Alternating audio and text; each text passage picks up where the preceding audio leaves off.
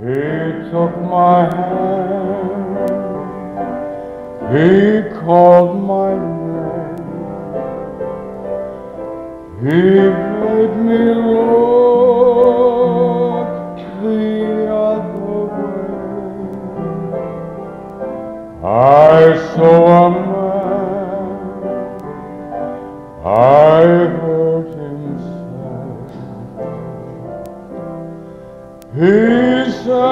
if I be lifted up, I'll draw all men to me. He turned and then I saw the nail-scarred hands that bled for me. I touched the hem of his garment that fell My life, my heart, I gave, my soul was in his care. When I awoke, my heart beat so, and in the dark I saw a This was no dream,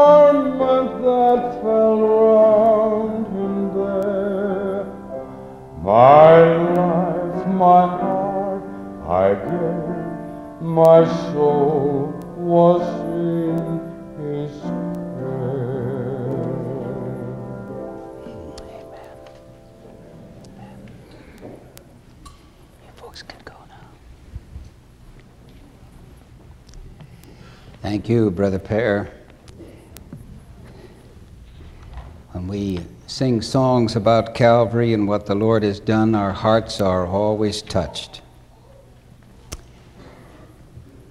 This morning, we are going to talk about one of the most beautiful verses in all Scripture. It's found in Psalms 85 and verse 10. Mercy and truth are met together. Righteousness and peace have kissed each other. You know, the act of a kiss in the light of divine love speaks to our hearts of a most sacred experience, so deep, so vast, that it's beyond our human conception. And so this morning, let us analyze the difference between mercy and truth. Let's start with the word truth. God declares in His Word that truth is the righteousness of God's law. Psalms 119, 142. Thy righteousness is an everlasting righteousness. Thy law is truth. So, righteous truth is one of the qualities of our eternal God. We know from reading the scriptures that God is holy, Romans 7:24, and the law is holy. In Psalms 119:17 we find that the law is perfect, and so is God perfect. We read in the scripture that God is just, and in Romans 7:12 the law is just. In the Bible, we find that God is pure. In Psalms, 100, uh, Psalms 19:8, the commandment of the Lord is pure. We read that God is forever. And we find that the servant of the Lord has told us that the Ten Commandments are that way, for we read in Psalms 111:8, the commandments are sure, they stand fast forever and ever. And so it's no wonder that in the story of redemption, page 19, we read, God exalted them equal to himself. That is why in Bible Commentary 1, page 1104, it says the ten holy precepts spoken by Christ upon Sinai's Mount were the revelation of the character of God. So the law is the righteousness of God Himself, His very law. This is why we find that when we speak of truth, we understand it to be God's law. Now let's examine the other quality mentioned, for it said mercy and truth. Our text says this, and we find in Scripture that there's no clearer discernment of mercy than in what Jesus did on Calvary, the grace of God, in which He died for you and me that we might live.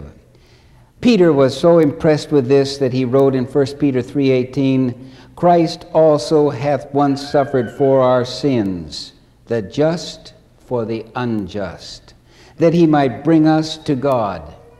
Again in 1 Peter 1:18, ye were not redeemed with corruptible things, but with the precious blood of Christ. There's not a man on this earth, there's not an angel in heaven that could pay the penalty for our sins. Only Jesus could save a rebellious individual. Why? Because in him divinity and humanity were combined. And this is what made the cross possible. I think it's very beautiful how Ellen White put it all together in Bible Echo 315, 1893. I read, At the cross, mercy and truth met together. Righteousness and peace kissed each other. As the sinner looks upon the Savior dying on Calvary, this great sacrifice, he realizes that the sufferer is divine, and he asks, Why? Why? Why this great sacrifice was made? And the cross points to the holy law of God, which has been, been transgressed. The death of Christ is an unanswerable argument to the immutability and righteousness of the law. And so in this verse, we have it put before us righteousness, mercy, and grace. We have it all put together for us that they kissed each other. But the law could not save. It only points out our defects and leads us to Christ, who becomes our, our substitute. And Jesus meets the need of the sinner in this. For he tells us in Isaiah 53 He was wounded for our transgressions, He was bruised for our iniquities. The chastisements of our peace was upon Him, and with His stripes we are healed. Once more from Bible Echoes, the same page. The Lord could have cut off the sinner and utterly destroyed him, but the more costly, notice those words now, the more costly plan was chosen. In his great love, he provides hope for the hopeless, giving his only begotten Son to bear the sins of the world. And since he had poured out all heaven in that one rich gift, he will withhold from man no needed aid, that he may take the cup of salvation and become an heir of God, a joint heir with Christ. How beautiful then is our verse mercy. the costly gift called grace and truth, God's righteous law, are met together. For righteousness and peace have kissed each other. That just really touches your heart in a, in a very emotional way. You see, the law and grace had to be separate qualities in order to meet together. At the cross, they kissed each other, revealing that they are inseparably joined together in wedlock. This is brought out very clearly in God's Amazing Grace, page 74. Christ showed that in God's plan they are indissolubly joined together. The one cannot exist without the other. Mercy and truth are met together. Righteousness and peace have kissed each other. So the love of God, His grace, does not do away with the divine law.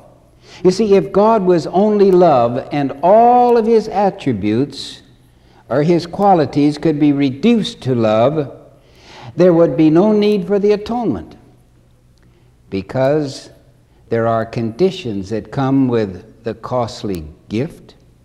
Justice demands holiness, and mercy opens the gates of eternal life to the obedient.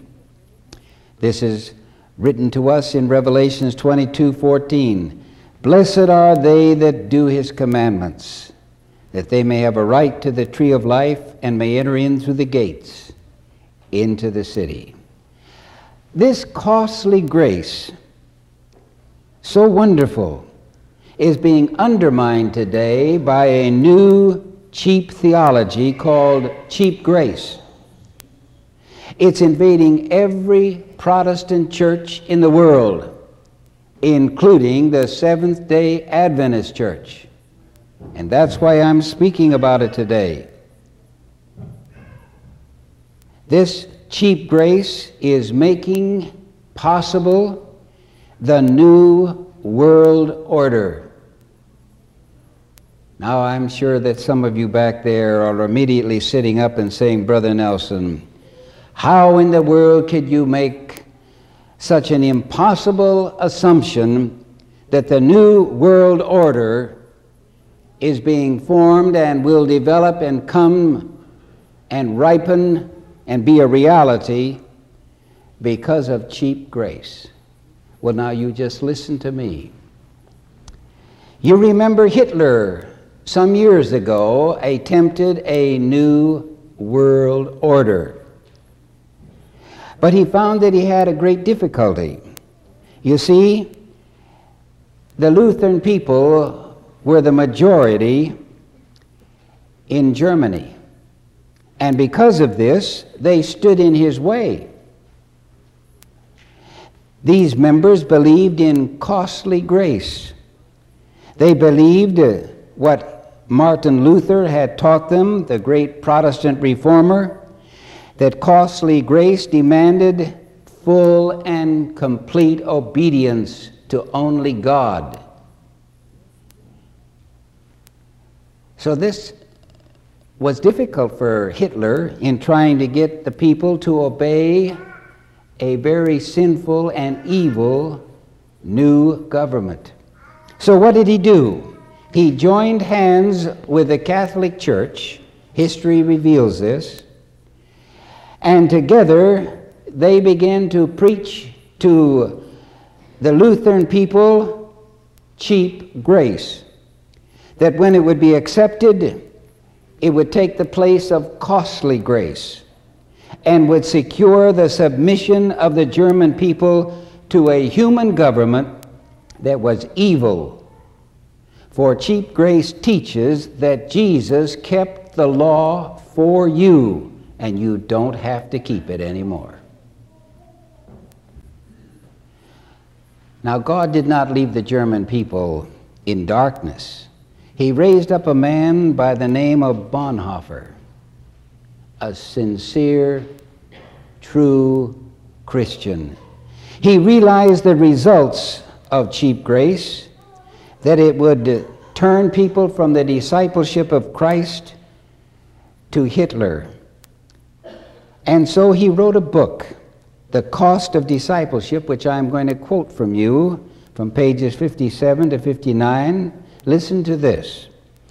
He's speaking, We Lutherans have gathered like eagles around the carcass of cheap grace. And there we have drunk of the poison which was which has killed the life of following Christ. He continues, We justified the world and condemned as heretics those who tried to follow Christ. And what was the cost, he tells you? He says it was terrible. Cheap grace, I'm quoting, won the day. And uh, recently, a top theologian of the Lutheran Church by the name of Hans Küng, a theologian, uh, wrote a book on the third millennium in which he stated both liberal neo Protestantism and Roman Catholicism had ultimately come to terms in an uncritical, conformist manner with the dominant and political system. And so cheap grace made it possible for those Germans who were dedicated to Jesus Christ to see in Hitler a new Luther. And they accepted his teachings because of cheap grace. I'm reading again from Bonhoeffer. This cheap grace has been no less disastrous to the spiritual individual life. Instead of opening up the way to Christ, it closed it. Instead of calling us to follow Christ, it hardened us in disobedience. We were told, listen to this, that our salvation had already been accomplished by the grace of God. Having once laid hold of cheap grace, we were barred forever from the knowledge of costly grace. Deceived and weakened, men felt that they were strong now that they were in possession of cheap grace, whereas they had in fact lost the power to live the life of discipleship and obedience. And this is exactly what any true historic Adventist sees in the new theology of cheap grace that is trying to find its way within the church today. What did Hitler do about Bonhoeffer? He had to get rid of him because the Lutheran Church was following Christ in obedience and would not submit to a Nazi government. And so he had him executed without a trial by his black SS guards. And that same request for submission is going to once more come to America as this time the devil will develop a new world order when he demands for everyone to do something contrary to God's law. And it will be very easy because God's law is no longer binding. They have been taught that they are under grace, that they don't have to be anymore a believer in obedience. And Satan is trying his best to implant this same cheap, cheap grace within the Seventh day Adventist church because he knows this is the only church that is going to stand out and say no. This is why I am preaching this sermon today to let you know exactly what is happening, how cheap grace is taking hold, and many thousands of God's people are being misled. Let me read to you from Desire of Ages, page 672. That cheap grace actually destroys that wonderful wedlock between mercy and truth that kissed each other. Listen, God's love has been expressed in His justice no less than in His mercy. Justice is the foundation of his throne, the fruit of his love. But it has been Satan's purpose to divorce mercy from truth.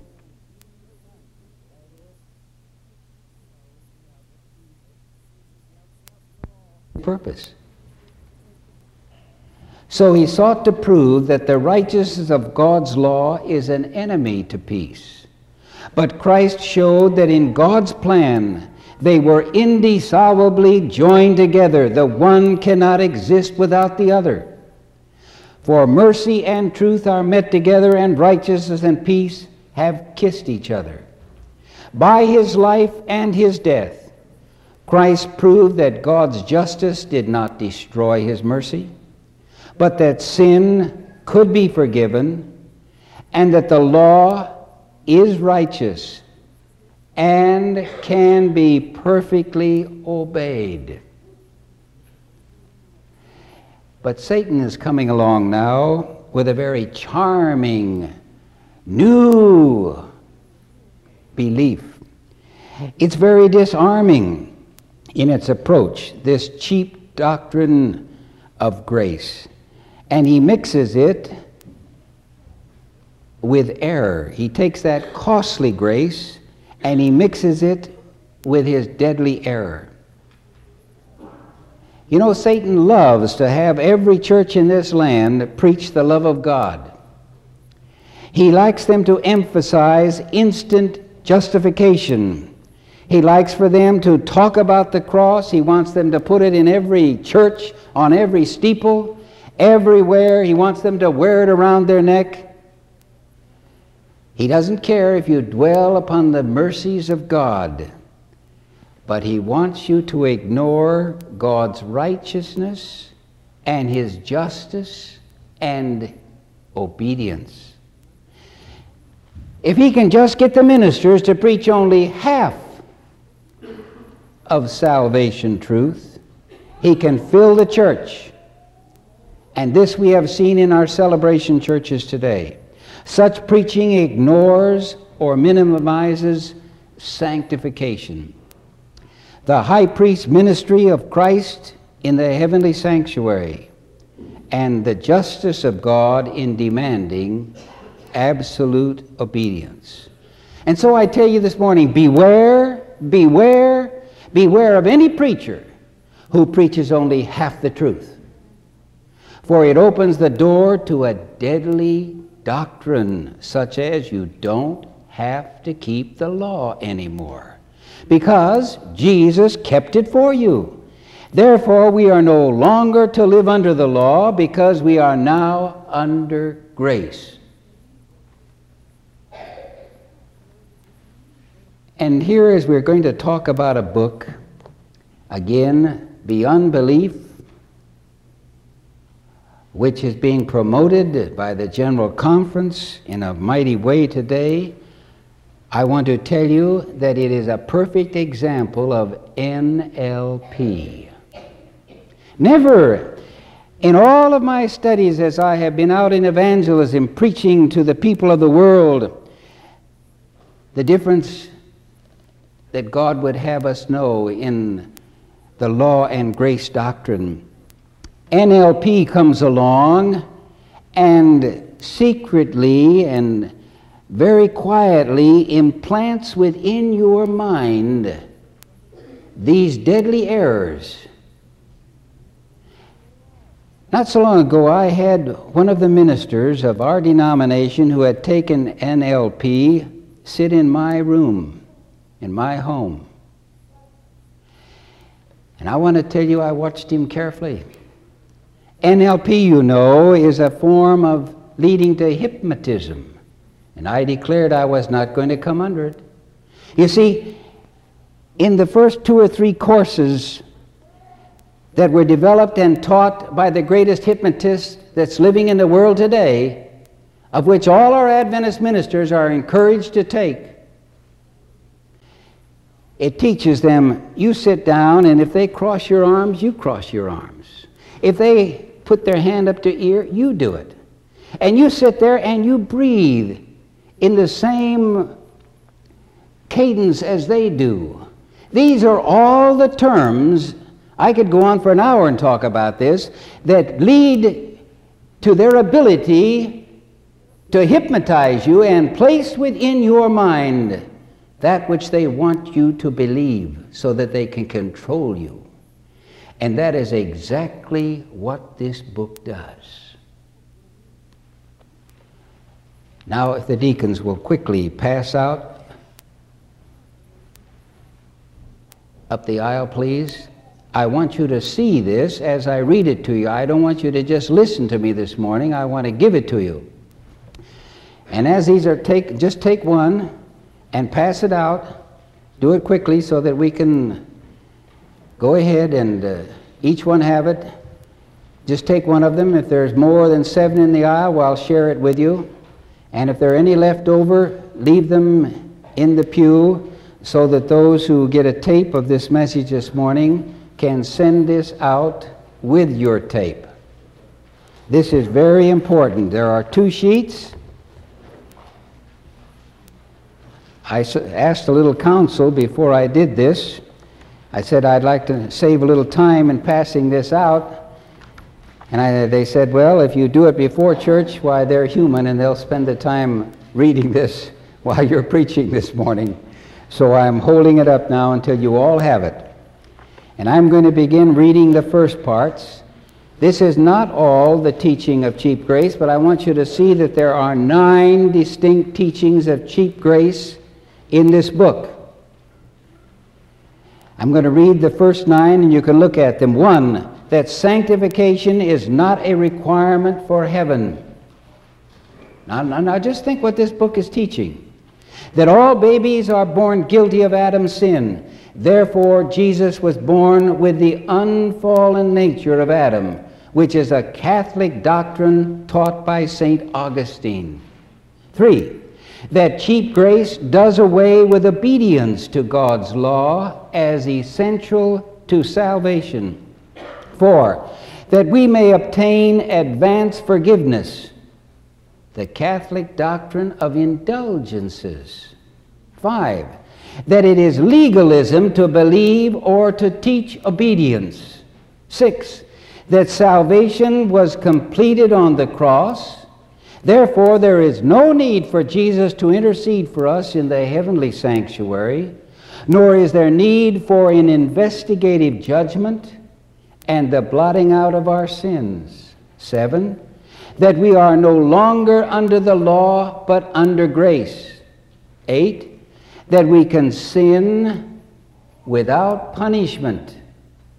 Nine, that Sabbath keeping is nothing but a work as a requirement of salvation. Now, I want to tell you, I have never read a book like this from our presses before.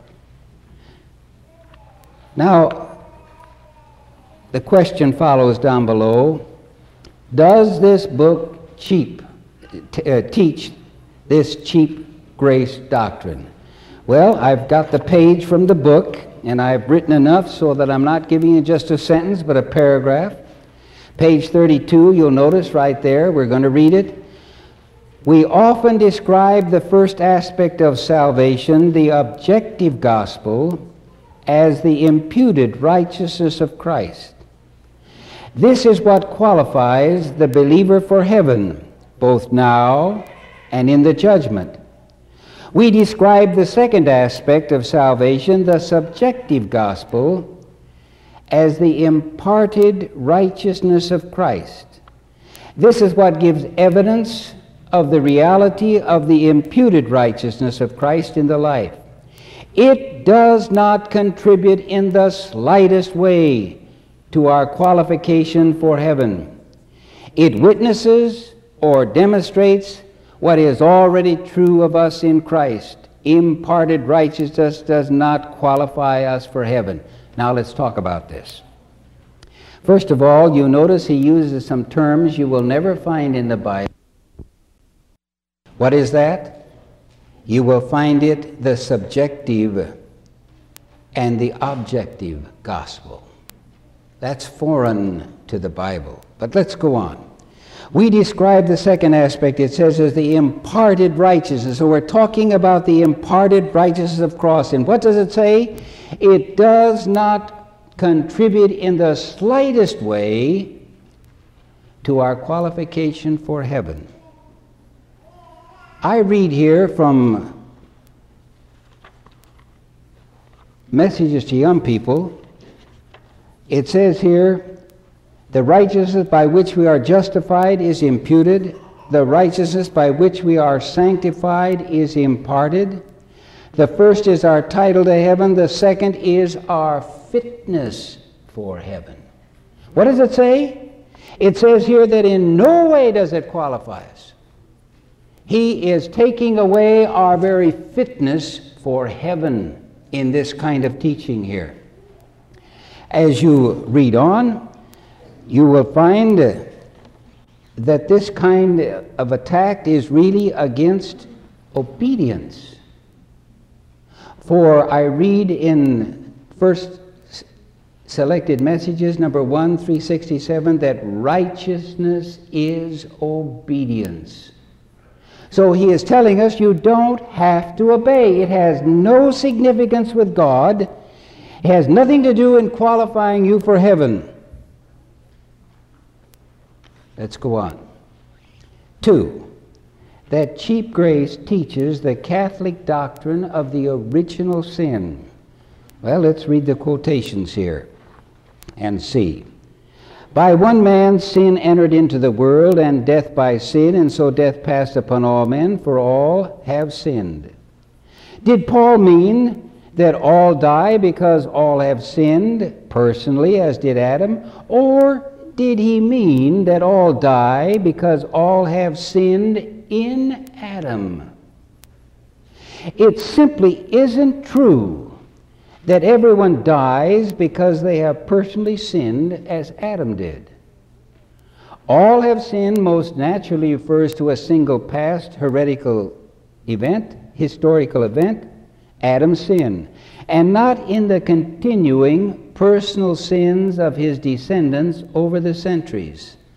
Sinful man is not lost because he has committed sins, but because he is without Christ, that is to say, because he is born of Adam, and therefore already stands condemned in him even before he commits sins of his own. I want to tell you that is absolutely nothing but the Catholic doctrine of the original sin. I don't worship a God that condemns me for something that I had never had anything I could do about. You remember what the scripture has said about this? Let me read it to you. The soul that sinneth, it shall die. I'm reading Ezekiel 18:20. The son shall not bear the iniquity of the father. That's the kind of a God I like. Brothers and sisters, one of the basic principles of cheap grace is it must be built upon the Catholic doctrine of the original sin. Because you see, it teaches that when Christ came, he didn't come to this earth as you and I. He came in the unfallen of Adam. And that's why he could overcome. But you and I cannot do this because we weren't born that way. And neither was Jesus that way. So you can't follow Jesus. He is not our example because he overcame differently from you and I. It's very basic that we understand what this book is teaching now. I want to be honest with you that on page 54 he contradicts what he says here, and on page 146 he says just the opposite. What is he doing? He's using NLP. He has implanted within you a error, and then later on he says, No, I didn't say that at all. But he implanted it in your mind. And this is what we find takes place when we become involved with hypnotism. Number three, Cheap grace, what does it say? Number three. Cheap grace does away with obedience to God's law as essential for salvation. Page 91. If a person does not believe that full and complete salvation has already been obtained in Jesus Christ, if a person believes that salvation ultimately depends on some degree of his or her behavior, then the faith such a person is able to generate will naturally be polluted with self concern. Now, what is behavior anyway? Behavior is obedience or disobedience. So, you see what he's telling you? If you believe that your obedience has anything to do with your salvation, you're being polluted, and that word means you are a sinner. Now, let's think these things through. But obedience is the very heart of the great controversy. Obedience is the condition to which eternal life is granted. Let me read this to you in Christ Object Lessons, page 391. Christ does not lessen the claims of the law. In unmistakable language, he presents obedience to it as the condition of eternal life. The same condition that was required of Adam before he fell. The Lord expects no less of the soul now than he expected of man in paradise perfect obedience, unblemished righteousness. So you see, again, he is attacking obedience. This is why, you see, this new cheap grace philosophy is, oh, we have found something wonderful. You don't have to do anything anymore. There's no hassle. You don't have to pray for victory. You don't have to overcome any temptations. Jesus did it all for you on the cross. So let's celebrate. Get out the drums. Let's have an exciting time together. That's what it's all about. No more hassle. No more praying. No more getting on your knees. No more pleading with God for victory. Jesus did it all. Cheap grace. Number four. Cheap grace teaches the Catholic doctrine of indulgences. Page 103. Justification is the work of a moment, although it remains effective in all our believing lives. I'm quoting on now from the same right underneath common misunderstandings. Now, what he's going to say, he says, I don't believe in justification by faith refers only to the forgiveness of past sins. Now, he says that's a misunderstanding. It's true that one important truth about justification is the forgiveness of our past sins, but justification involves far more than that.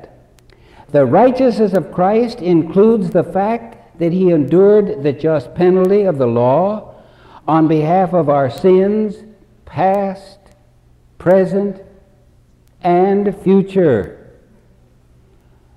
But in a positive sense, Christ also kept the whole law on our behalf.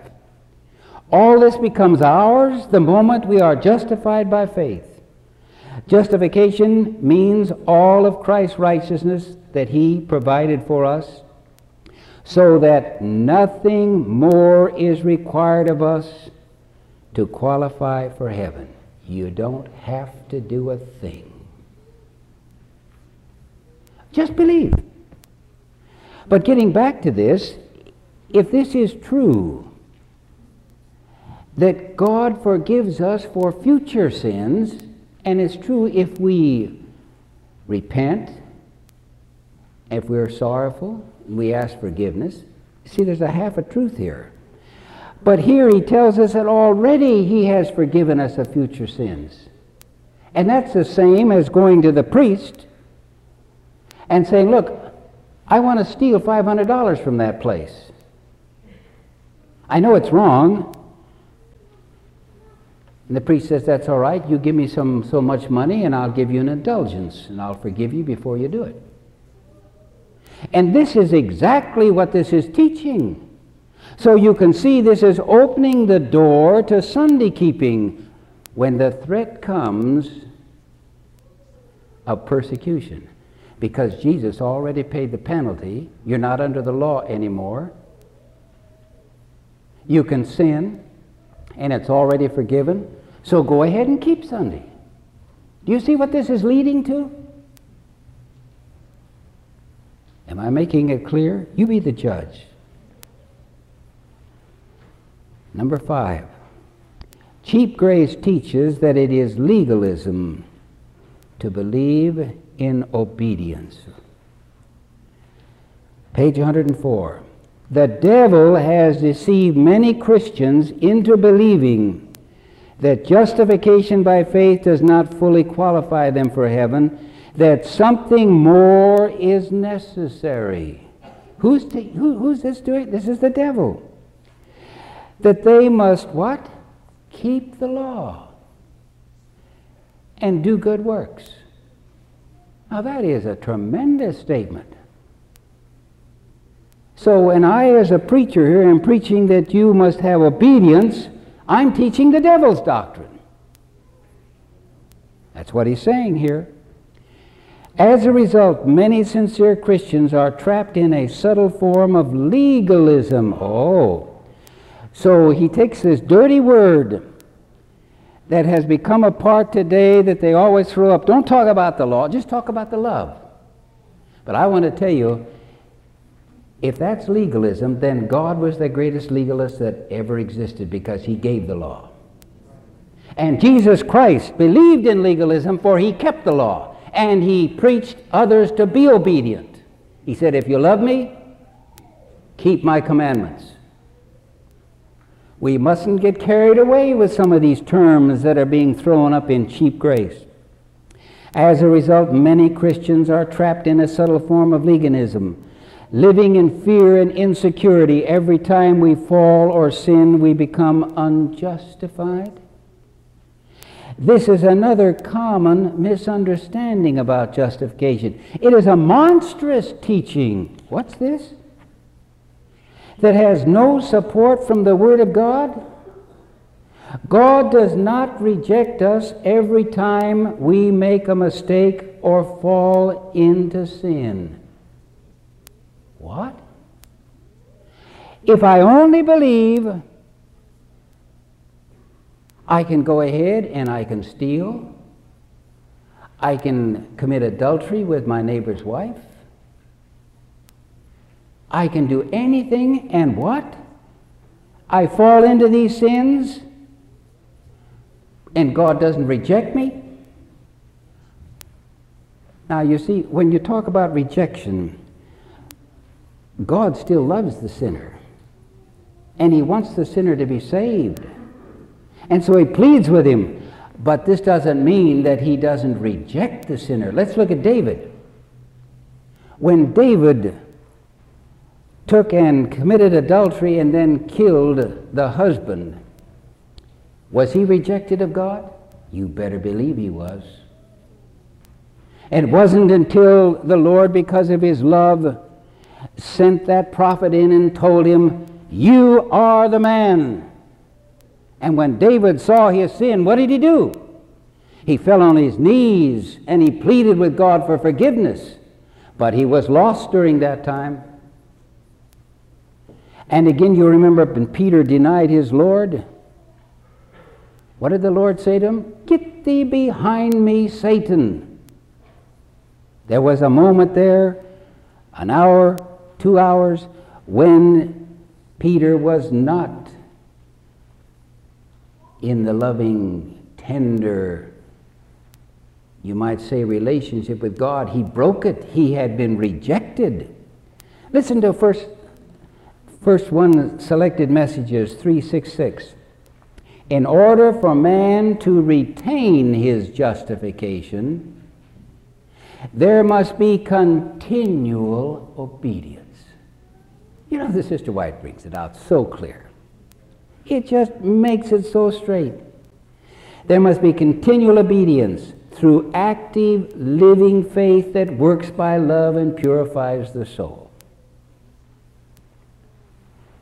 All right, let's turn to the next one, six. What does it say? It is legalism to believe, I'm sorry, that salvation was completed on the cross. Therefore, there is no need for Jesus to intercede for us in the heavenly sanctuary nor is there need for an investigative judgment and the blotting out of sins. My, I wish I could preach a whole hour about that. What does he say? And this is all he says in this book about the sanctuary. The sanctuary of the Old Testament was divided into three parts the courtyard, the holy place, and the most holy place. Likewise, the believer who represents God's temple on earth is divided into three parts spirit, spiritually, spirit, soul, and body. Now, where did he ever get concoct such an idea? There is a heavenly sanctuary. And Jesus Christ is in the heavenly sanctuary. Let me read it. Hebrews 9:24. For Christ is not entered into the holy is not entered into the holy places made with hands, which are the figures of the true, but into heaven itself now to appear in the presence of God for us. What is he doing up there? Why, he is presenting us to the Father as though we had never sinned. He is blotting out our sins. Here is the investigative judgment. This is all done away with if you believe that everything was completed at the cross. And that's what Ford teaches cheap grace. In Review and Herald, Volume 4, 137, we are told, This is one of the points on which there will be a departing from the faith. And it's coming. I listened to a tape personally where one of our ministers recently said, I don't believe in the sanctuary anymore. And so you see, they have done away with it. Why? Because it teaches sanctification, it teaches obedience. We must plead with God for strength and power to overcome. That's all done away with. Sanctification doesn't qualify you for heaven if you believe cheap grace. Number seven, cheap grace, what does it say? There is no longer under the law but under grace. Careful now. If you're not under God's authority, whose authority are you under? Now you think that through. Let me read 163. According to Paul, it is impossible for someone who truly understands salvation by grace and who appreciates Christ's cross to go on condoning sin. Righteousness is by faith, and if the faith is there, the righteousness is sure to be there as well, and there is no sin in righteousness. But that sin no longer has authority to condemn or to control a believer because such a person is no longer under the law control, but under grace. You see what he's doing? Finally, he is throwing the law out the window. A believer is no longer under the law's authority. Sin can no longer bring about the believer the law's condemnation of eternal death. The believer is delivered from the power of sin. There is a world of difference between sinning under the law and sinning under the grace. Who said so? Does the Bible say that? That's what all these churches have been teaching for years that it was sin in the Old Testament, but when Christ came, the law was done away with. Do you see what this is bringing in?